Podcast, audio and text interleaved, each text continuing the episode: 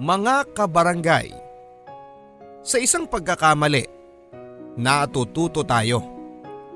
Natututo na kahit na anong klaseng pagkakamali ang nagawa mo, ay may tsansa pa rin hindi para baguhin ang nangyari kundi para ipagpatuloy ang buhay kahit na ano pa ang nangyari. Sa ating kwento ngayong araw ay bibida sa atin ang ating kabarangay na si Ira. Minsan na siyang nagkamali sa pagde-decide sa kanyang buhay. Anong klaseng pagkakamali ito at ang tanong ay natuto na nga ba siya?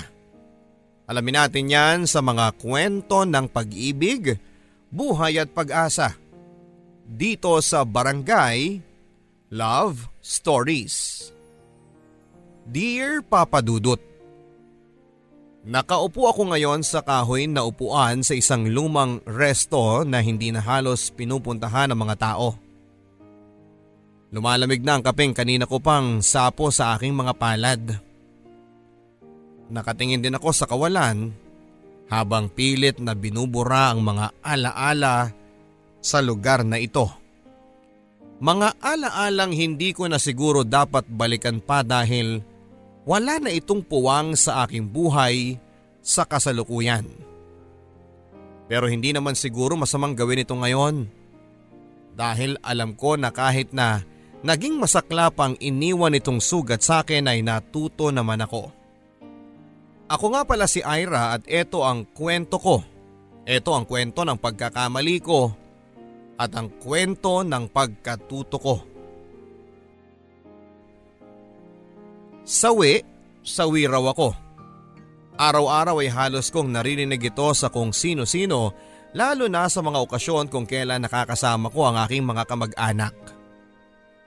O Ira, hanggang ngayon eh, wala pa rin bang boyfriend?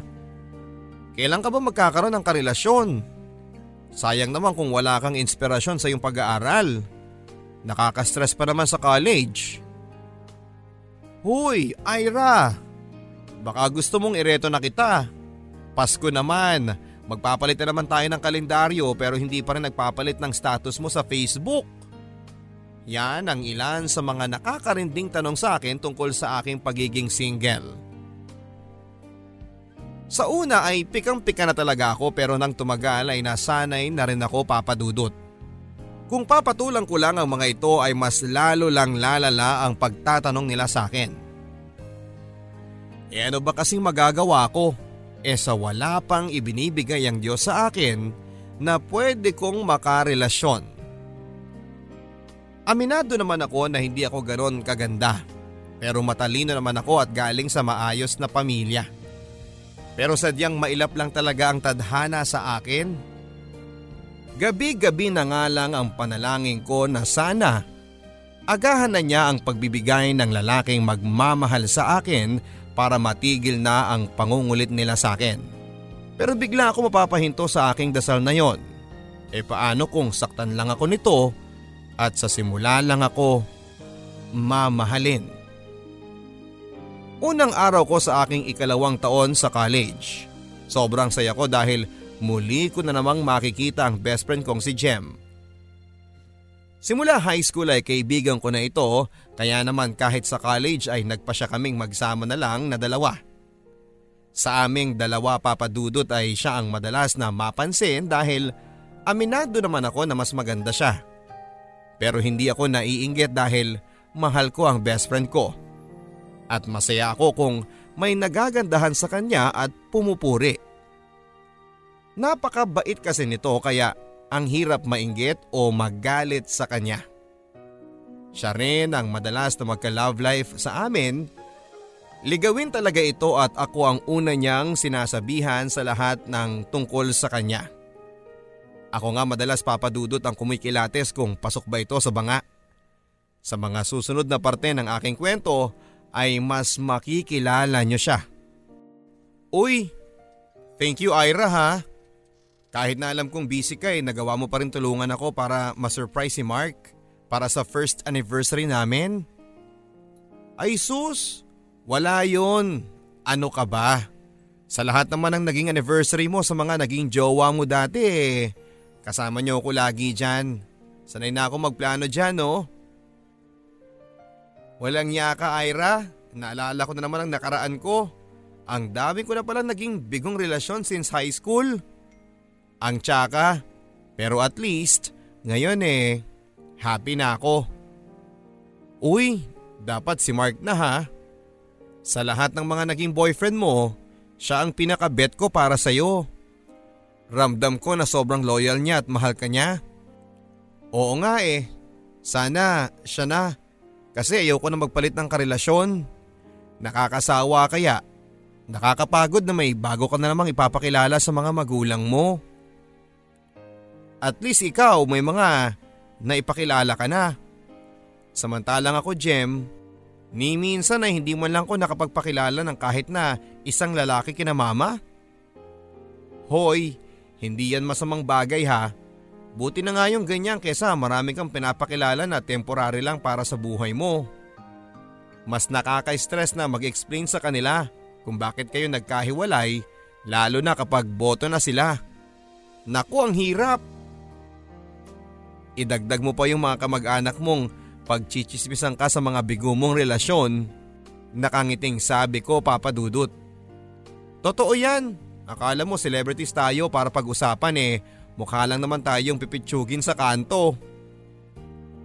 Ako ang mukhang pipitsugin, ang sabi ko kay Jem.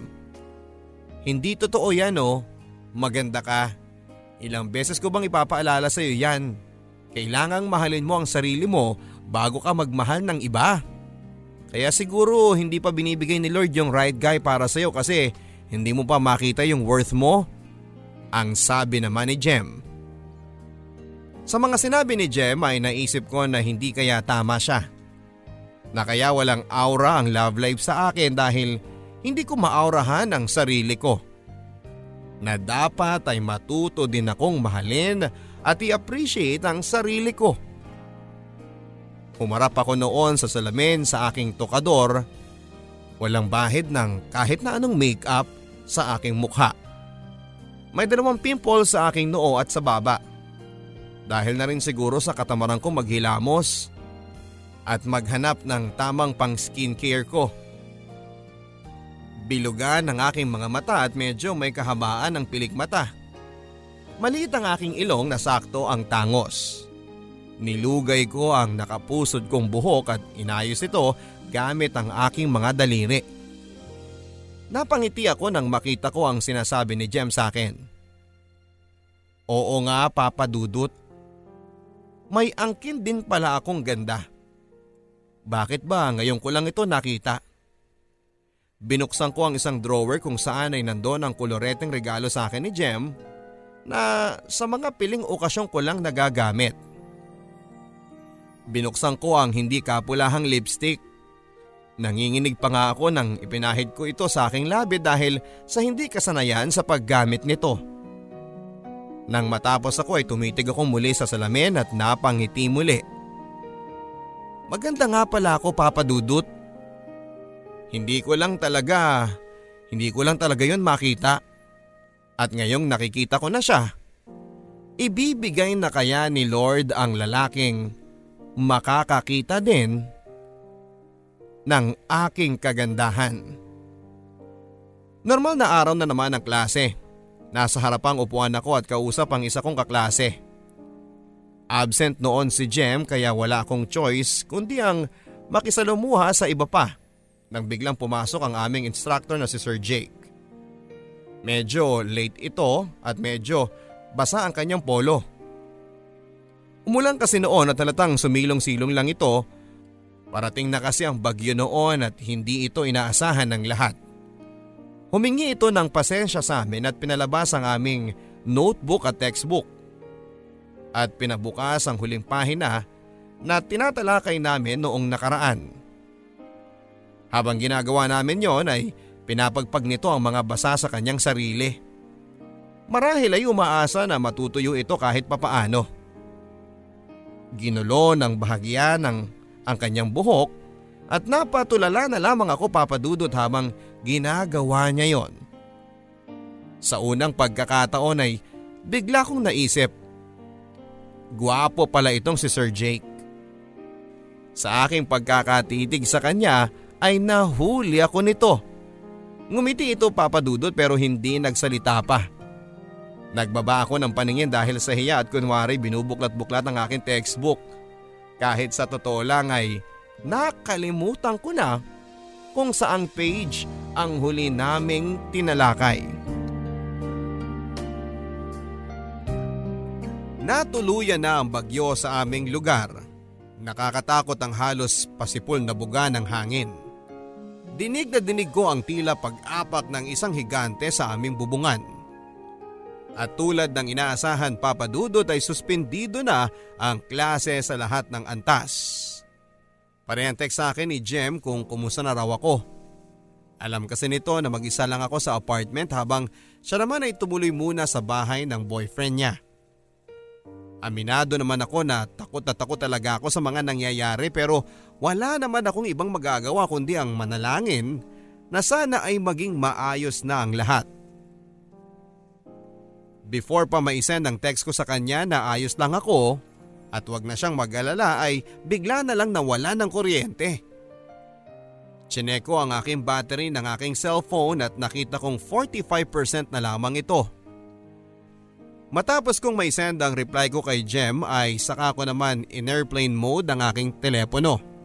Pero bago ko pa ito magawa ay bigla na lamang may pumasok na text mula sa isang unknown number. Hi, stay safe. Napakunot noo ako. Sino ba ito?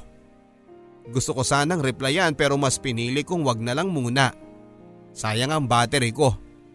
Malay ko ba kung GM lang ito? Sayang naman kung magre-reply pa ako. Hindi ko na dinilit ang text na ito saka in airplane mode ang aking telepono. Pumasok na ako sa aking kwarto para piliting matulog. Wala rin namang kuryente. Wala akong magagawang iba kundi ang manalangin na sana bukas ay maging maayos na ang lahat. Replyan mo na kasi, nakaka-excite ah. Baka yan na si Mr. Right?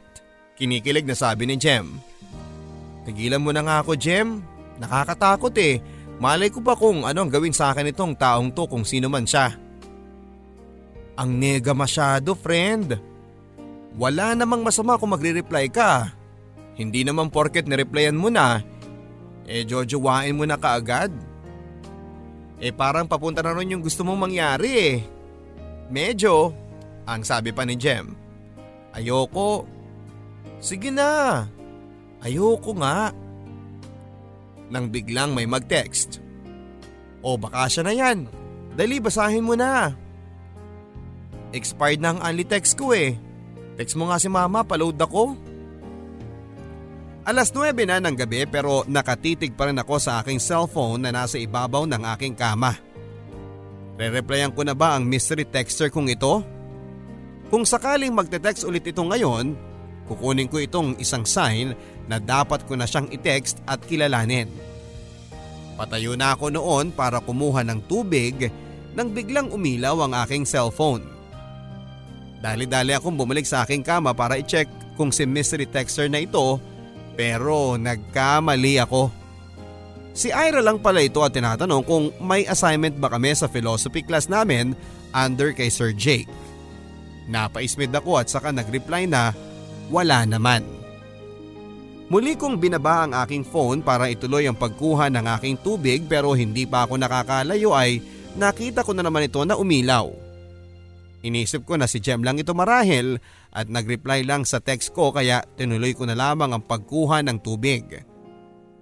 At pagbalik ko sa aking kama para i-check ang phone ko ay nakita kong si mystery texter pala ang nag-send at isang smiley yon. Hindi ko na alam pero nakaramdam ako ng konting kilig kahit na hindi ko naman siya kakilala. Nireplyan ko ito papadudot habang nakahiga sa kama. Tinatanong ko kung sino siya. Hindi niya sinabi ang kanyang pangalan na tanging binanggit lang niya ay ang kilala daw niya ako. Hindi naman ako natakot sa mga sinabi niya. Feeling ko nga eh kilala ko talaga siya. At ang sarap niyang kausap. Oo Papa Dudut. Napatagal ang aming usapan at hindi ko namalayan ang pagbagsak ng aking mga mata. Nakatulog ako dahil alas 4 na pala ng umaga. At nang magising ako ay tanghali na. May limang text na akong natanggap na galing pa rin sa kanya. Mga text na nagdala ng ngiti sa akin hanggang pagpasok sa eskwela. Nalate ako sa aking philosophy class, Papa Dudut. Panay ang hingi ko ng sorry kay Sir Jake at mukhang nauunawaan naman niya ito ang aking sitwasyon. Sobra kasing traffic at natagalan ako sa pag-aayos dahil panay ang textan namin ni Mystery Texter. Nang maupo na ako ay nakita ko ang isang note sa ilalim ng aking lamesa. Nakadikit ito at kinuha ko yon pero hindi muna binasa ang laman dahil nagsisimula nang mag-discuss si Sir Jake sa aming klase. Nakinig na lamang ako at saka sinikap na tanggalin sa aking isipan si Mystery Texter. Naging mabilis ang oras. Nagring na ang bell na hudyat na tapos na ang isang oras na klase namin kay Sir Jake. Isa-isang nagsilabasa ng mga estudyante. Sumunod na rin si Sir Jake at nagmamadali para hapulin ang next nitong klase sa same floor. Ako na ang nahuling lumabas dahil nag-text muna ako kay Mystery Texter. Sinabi kong pauwi na muna ako dahil may 3 hours pa akong vacant time. Nakatayo na ako noon nang maalala kong may nag-iwan ng note sa akin sa mesa. O baka hindi naman talaga sa akin to. Binuklat ko pa rin ito at napanganga papadudot. Kumusta? Mukhang pinuyat kita kagabi ah. Napasarap ang usapan natin. Mukhang malilate ka rin sa klase mo sa akin. Sir Jake o mas maganda kung Jake na lang ang itawag mo sa akin. Hindi ko binanggit kay Jem na si Sir Jake ang mystery texter ko papadudot. Hindi ko alam kung maintindihan kasi ni Jem lalo na 10 years ang agwat ng edad namin. Madalas na ang teksa naming dalawa at sinabi ko sa kanya kung pwedeng casual lang kami kapag klase namin. Para hindi kami masyadong paghinalaan. Aminado naman ako na nagkakalandian na kaming dalawa pero hindi ko pa rin pwedeng isa walang bahala na bawal ang student-teacher relationship sa aming university lalo na't instructor ko pa siya mismo. Pumayag naman ito para sa ikakabuti ko na rin. Tuloy-tuloy kami sa aming textan at ilang beses na rin niya akong kinukulit na makipagkita na sa kanya kahit palihim lang pero tumatanggi ako dahil malit lang ang aming lugar at alam ko kahit saan kami magtungo ay may makakakilala sa amin. At dito magsisimula ang apoy. Kaya ko bang magpakapaso sa sa apoy na yon? Habang tumatagal ay mas lalong lumalalim ang pagtingin ko kay Jake. Mas nakikilala ko pa siya ng lubos sa araw-araw na magkausap kami. Nakwento na nito na katatapos lang ng relasyon nila ng kanyang ex-GF for 6 years. Medyo kinakabahan ako dahil baka gawin lang niya akong rebound. Inunahan na ako nito nang mapansin nitong nawala na ako ng ganang i-text pa siya matapos niyang sabihin ang tungkol sa ex niya. Sinabi niyang wag daw ako magalala dahil matagal nang may lamat ang relasyon nila. Masyado lang daw matigas ang ulo nila para mag-hold on kahit alam nilang pareho na na kailangan na nilang mag-let go. Kahit ganoon ang sinabi niya ay hindi pa rin ako kampante papadudot. Paano kung isang araw ay ma-realize nilang mahal pa pala nila ang isa't isa? Paano ako kung sakali? Paano ko kakayanin na makita silang magkasama at masaya? Ganito lagi ang tumatakbo sa isipan ko. Gusto ko nang itigil ang aming nasimulan pero mahirap. Lalo na sa tuwing ipinaparamdam niya sa akin na gusto niya ako. Na para sa kanya ako lang ang maganda at wala ng iba. Kapag pinaparamdam niya na may halaga ako, lahat ng mga agam-agam ko ay natutunaw papadudot. Napapainit nito ang puso ko at hindi ko alam kung delikado ba ito. Nagkikita na rin kaming dalawa papadudot pero palihim. Kailangan talagang ilihim ito kahit sa aking best friend na nakakahalata na. Pero panay pa rin ako nang sabi na wala naman akong tinatago sa kanya. Madalas kaming magkita sa gabi papadudot sa isang lumang resto kung saan ay kahoy ang upuan at mesa. Kung saan ay bibihira ang taong dumaraan. Kung saan ay punong-puno ako ng ngiti sa tuwing magkasama kami at magkadikit. Sa tuwing hawak namin ang mga baso ng kape namin habang kumakain ng sumang latik at marshmallow. Habang nagpapalitan ng mga ideolohiya sa buhay at nag-uusap tungkol sa nakaraan. Masaya komportable. Ito lang siguro ang dalawang salitang magagamit ko sa tuwing magkasama kaming dalawa. Ngayon lang ako naging masaya ng ganito. Kahit na hindi ko ipagkalandakan sa buong mundo kung ano ang meron. Masaya na kaming dalawa na magkahawak ang kamay habang nakatingin sa mga mata ng bawat isa. Ramdam namin papadudot ang init ng pagtitingin na namin at sana'y hindi na ito matapos pa. At sana, kung may makaalam na, ay huwag sana kaming mahusgahan ng iba. Alam mo, marami pala tayong pagkakaiba. Pansin ko nga, pero masama ba yon? Hindi naman, nakakatuwa nga eh. Kasi kahit magkaiba tayo ng pananaw at mga gusto at hindi gusto, pero masaya pa rin tayo. At hindi natin to ginagawang dahilan para magkalayo tayo. Opposites attract nga hindi ba? Hindi ba naturo sa iyo yan? Ituturo ko sa iyo yan bukas. Loko ka? Alam ko yan. Hindi ko lang naisip na maia-apply ko yan sa buhay ko sa ngayon. Dati kasi naiisip ko na dapat pareho kayo ng isang tao para magkasundo. Pero ngayon, iba na ang pananaw mo tungkol dyan? Tanong sa akin ni Jake. Oo, posible pa rin pala na kahit magkaiba kayo, magkakasundo pa rin kayo. Maganda nga eh kasi may natutunan kayo sa bawat isa. Tulad ba ng mga nangyayari sa atin sa ngayon? Tanong ni Jake. Oo, at umaasa akong marami pa akong matututunan sa iyo. Sa atin kapag tumagal pa. Tatagal naman tayo, hindi ba? Tulad ng usapan namin noong nakaraan ni Jake ay marami talaga kaming pagkakaiba. Sa una ang hirap mag-adjust kasi nakasanayan mo na yung ganitong klasing paniniwala o prinsipyo. Tapos ay may isa kang makikilala na ako kontra sa'yo. Pero noong tumagal ay parang eto pa nga ang dahilan papadudot kung bakit mas tumibay kaming dalawa. Ayaw niya sa mainit. Ayoko sa malamig. Gusto ko sa beach mas gusto niya ang bundok. Gusto kong planado ang buhay ko, sa kanya naman ay go with the flow lang.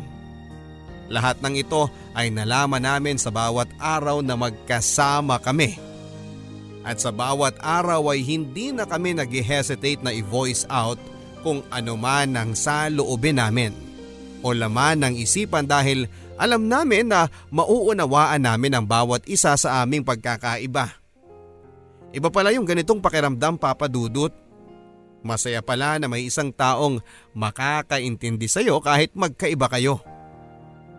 Dahil dito ay mas lalo ko siyang minahal at dahil dito papadudot ay ibinigay ko sa kanya ang ang puri ko.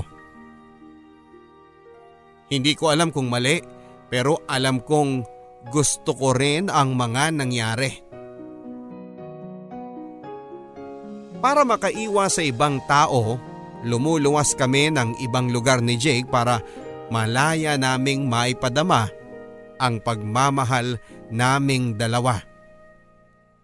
Nagpapakalayo-layo kami kahit isang araw lang para malaya kaming makapaghawa kamay at magyakapan ng walang takot na may makakita sa amin na kakilala namin. Tuwing weekends naman ay hindi na ako napipirme sa bahay dahil panay ang out of town namin ni Jake. Isang bagay na nagpapataka kay Jem. Tuwing weekend kasi ay third wheel ako nilang magkarelasyon. Nakakasanayan niyang magkasama kami sa movie marathon o window shopping man lang tuwing walang pasok. Pero mula nung nagkaigihan na kami ni Sir Jake ay nagbago na ang lahat. Bihira ko na ring replyan ito dahil madalas ay kasama ko si Jake. Ramdam ko papadudot ang pagtataka nito pero kunwari ay busy lang talaga ako. Hindi ko pa siya kayang harapin para sabihin ang katotohanan tungkol sa aming dalawa ni Jake. Dahil kahit best friend ko ito ay alam kong hindi niya maiintindihan kung bakit sa dinami-rami ng tao sa mundo ay kay Jake pa ako babagsak. Sa totoo lang papadudot ay nagigilty na rin ako dahil hindi ako sanay na maglihim sa best friend ko pero kailangan kong gawin. At sana balang araw kapag nalaman niya ang katotohanan ay hindi niya ako husgahan at sikapin sana niyang maintindihan na nagmahal lamang ako tulad niya. O himala, napadalaw ka ata. Akala ko hindi mo na ako kilala eh. Sorry na bes. Alam mo namang busy na rin ako sa rami ng iahabol bago matapos ang semester. Talaga ba? Eh parang hindi ka naman ngarag sa pag-aaral. Ang dami mo kayang hindi nagagawang mga assignments sa ibang subjects natin. Akala mo ba hindi sinasabi sa akin ng iba nating mga classmates? Ang pakialamera naman talaga nila oh. Hindi sila nakikialam Ira. Hindi ako nakikialam. Masyado lang akong concern sa'yo kasi kahit parents mo sa probinsya, hindi mo na rin nagagawang kumustahin. Ano ba talaga nangyayari sa'yo? Wala naman. Marami lang talaga akong pinagkakaabalahan sa ngayon. Tulad ng ano? Ng pag-aaral. Pag-aaral ng ano? Pag-aaral na itago ang relasyon ninyo ni Sir Jake? Um, Jem? Ira, alam ko na dati pa. Pero dahil best friend kita, gusto kong manggaling sa iyo mismo ang pag-amin. Ayokong pangunahan ka. Iniisip ko na siguro kaya hindi mo sinasabi sa akin dahil hindi ka pa handa. Pero mag-iisang taong ka ng ganyan. Hindi ko na rin matiis na nakikitang napapabayaan mo ng pag-aaral mo at parang nakakalimutan mo na rin ako. I'm sorry, Jem. Sabihin mo sa akin lahat at sisikapin kong intindihin ka kahit gaano pa yung kahirap. Sinabi ko ang lahat kay Jem mula sa kung paano nagsimula kaming dalawa ni Jake hanggang sa may nangyari sa aming dalawa. Mataman itong nakikinig sa akin. Hindi ko alam kung sosoportahan niya yung katotohanan na si Jake na talaga ang nagpapasaya sa akin o kokontrahin niya dahil alam niyang maling lalaki si Jake para sa akin. Niyakap ako ng kaibigan ko matapos kong magkwento. Naiyak ako dahil sa guilt. Bakit ba ngayon ko lang nasabi sa best friend ko ang katotohanan? Lumuwag ang pakiramdam ko nang aminin ko sa kanya ang lahat. Pero agad din itong bumigat ng payuhan ako nitong maghiwalay kami muna ni Sir Jake. Tulad ng inaasahan, tulad ng inaasahan ko, alam kong tutol siya talaga sa relasyon namin. Pero naiintindihan ko naman siya dahil kahit kanino ko ito ikwento, pareho lang ang magiging payo nila. Hiwalayan ko muna si Jake. Muna. Hiwalayan muna dahil maling panahong kami nagkakilala. Kung talagang mahal daw ako ni Jake ay hihintayin niya akong makapagtapos ng pag-aaral para malinis na muli ang aming maging simula. Tutol ako dito pero alam ko na sa gilid ng puso ko tama ang best friend ko. Bago siya umalis ay niyakap ako nitong muli. Alam kong gagawin mo ang tama, Ira. Kilala kita. Alam ko ang mga prinsipyo mo sa buhay. Huwag mong basta-bastang kakalimutan ito dahil lang sa pagtibok ng puso mo ha. Napalunok ako sa huling mga salita nito bago magpaalam sa akin. Naiwan ako sa aking apartment na nakatulala sa kawalan at nag-iisip kung ano ba ang dapat gawin sa sitwasyong kinakalagyan ko sa mga oras na yon. Ilang minuto kaming tahimik sa pagkakaupo namin sa kahoy na upuan sa lumang resto kung saan kami madalas. Lumalamig na ang kape pero wala pa rin naging sagot sa akin si Jake. Tumingin ito sa akin. Hindi ako makasabay ng tingin papadudot dahil baka bawiin ko ang desisyon ko oras na mahulog na naman ako sa kanyang malalim na mga mata. Ito ba talagang gusto mo? Tanong niya na sanagot ko ng isang tango. Hindi ko kayang magsalita noon dahil alam kong basag ang tinig ko. At wala akong tiwala sa bibig ko noon dahil alam kong madidiktahan muli nito ang aking puso. Kailangang utak ko muna ang aking pairalin sa pagkakataong yon dahil ito ang tama. Dahil ito ang dapat kong gawin. Sigurado ka na ba? Muli niyang tanong. Hindi ako sumasagot. Hindi rin ako tumango. At mas lalo akong napayoko papadudot dahil alam kong nagbabadya ng muling tumulo ang mga luhang akala ko ay kagabi ko pa inubos. Bakit kailangan mo maniwala sa sasabihin ng iba? Masaya naman tayo, hindi ba? Mahal mo ko, hindi ba? Sa huli niyang mga sinabi ay napaangat ako ng tingin. Oo, mahal kita. At kung pareho tayo ng nararamdaman ay irerespeto mo ang desisyon ko. Kahit wag mo nang irespeto ang ibang paniniwala ko, wag lang ang desisyon kong tapusin ang relasyon natin dahil alam nating pareho na ito ang makakabuti. Tuluyan na akong napaiyak papadudot. Umaasa akong yayakapin niya ako pero hindi niya ito ginawa. Bagkos ay hinawakan nito ang aking kamay at saka hinalikan. Hindi na ito nagsalita pa. Nakayuko pa rin ako noon at patuloy na umiiyak hanggang sa namalayang ko na lamang na umaalis na pala ito nang wala man lang paalam. Ang hirap papadudot.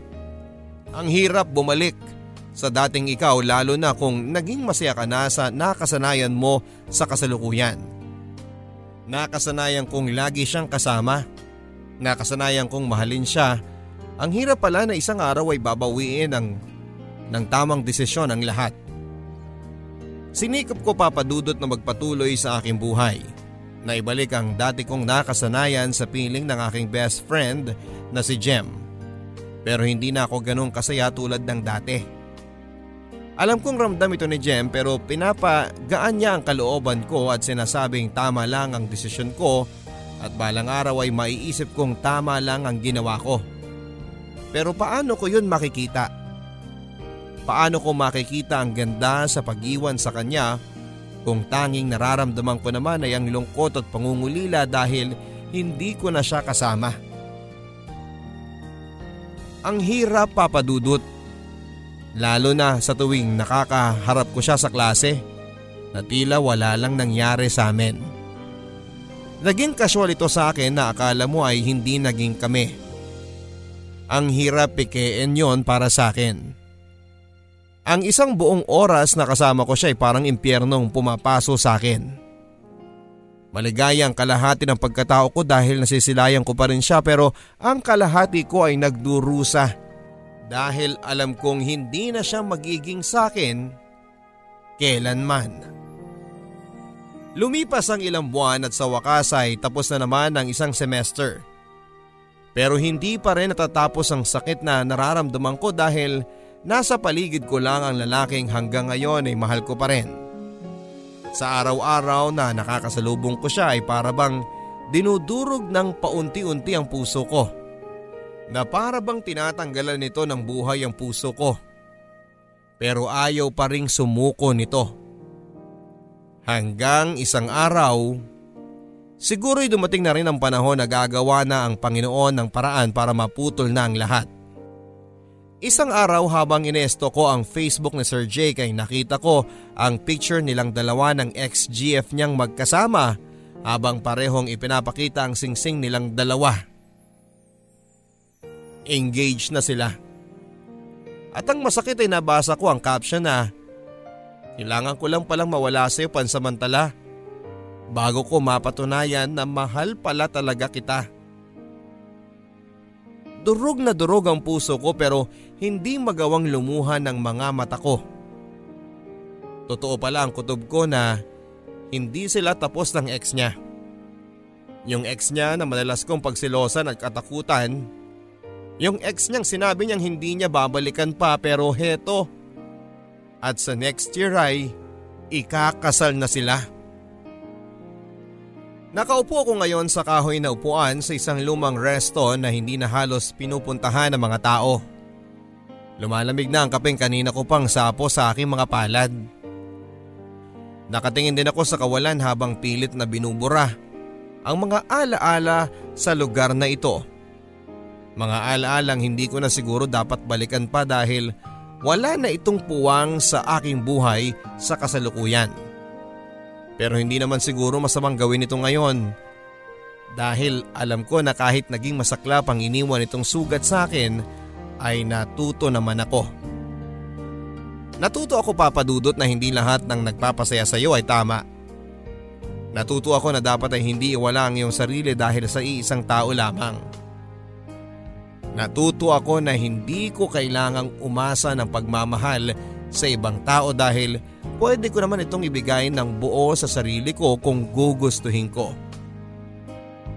Natuto ako. At ngayon ay gusto ko nang muling ngumiti at alam kong makakaya ko na ito oras na tanggapin ko na ang katotohanan ng minsan ay nagkamali ako pero hindi ibig sabihin ay hindi na ako babangon. Nakaupo ko ngayon sa kahoy na upuan sa isang lumang resto na hindi na halos pinupuntahan ng mga tao. Lumingon sa paligid ko hanggang sa naisipan kong tumayo na at iwanan na ang lalamig na kape na halos hindi ko man lang natikman kung mapait ba o matamis o baka naman tama lang ang timpla. Kasabay ng pag-iwan ko sa kaping yon ay ang pag-iwan ko sa nakaraan ko. Walang pagsisisi, walang pagnanais na muling lumingon dahil alam kong ang bawat pagtalikod kong ito ay magre-resulta sa nalalapit kong pagkakataon para makaharap ang tamang tao para sa akin. Hindi man ngayon papadudot pero alam kong meron. Ako si Ira. Ikaw, paano mo tinalikuran ang lahat? Mga kapuso, balikan po natin ang tanong ni Ira. Paano mo nga ba tinalikuran ang lahat? O mas magandang tanongin eh, tinalikuran mo na nga ba kahit katiting na pagkakamali mo sa nakaraan? O baka naman hanggang ngayon ay umaasa ka na sa tuwing lilingunin mo ito ay magiging tama na ang lahat. Kabarangay, oras na siguro. Oras na para talikuran mo na ang mga naging pagkakamali sa nakaraan at harapin ng buong tapang ang mga aral at kasalukuyan. Kung nakaya ng iba, magtiwala kang makakaya mo rin. Hindi lahat ng tumatalikod ay mali na. Hindi lahat ng tumatalikod ay masama na. Alam nyo minsan ay kailangan mo ring talikuran ng lahat hindi dahil gusto mo kundi dahil kailangan. Kailangan para muling mabuo ang nabasag na pagkatao mo. Ang story natin for today ay muling isinalin para sa radyo ni Lady Gracia. Ang ating theme song naman na alaala ay kinanta po ni Joe Peril at ni JB Ramos. Maraming salamat po kay Maestro Jimmy Horado. Ako po ang inyong si Papa Dudut sa mga kwento ng pag-ibig, buhay at pag-asa dito sa Barangay Love Stories.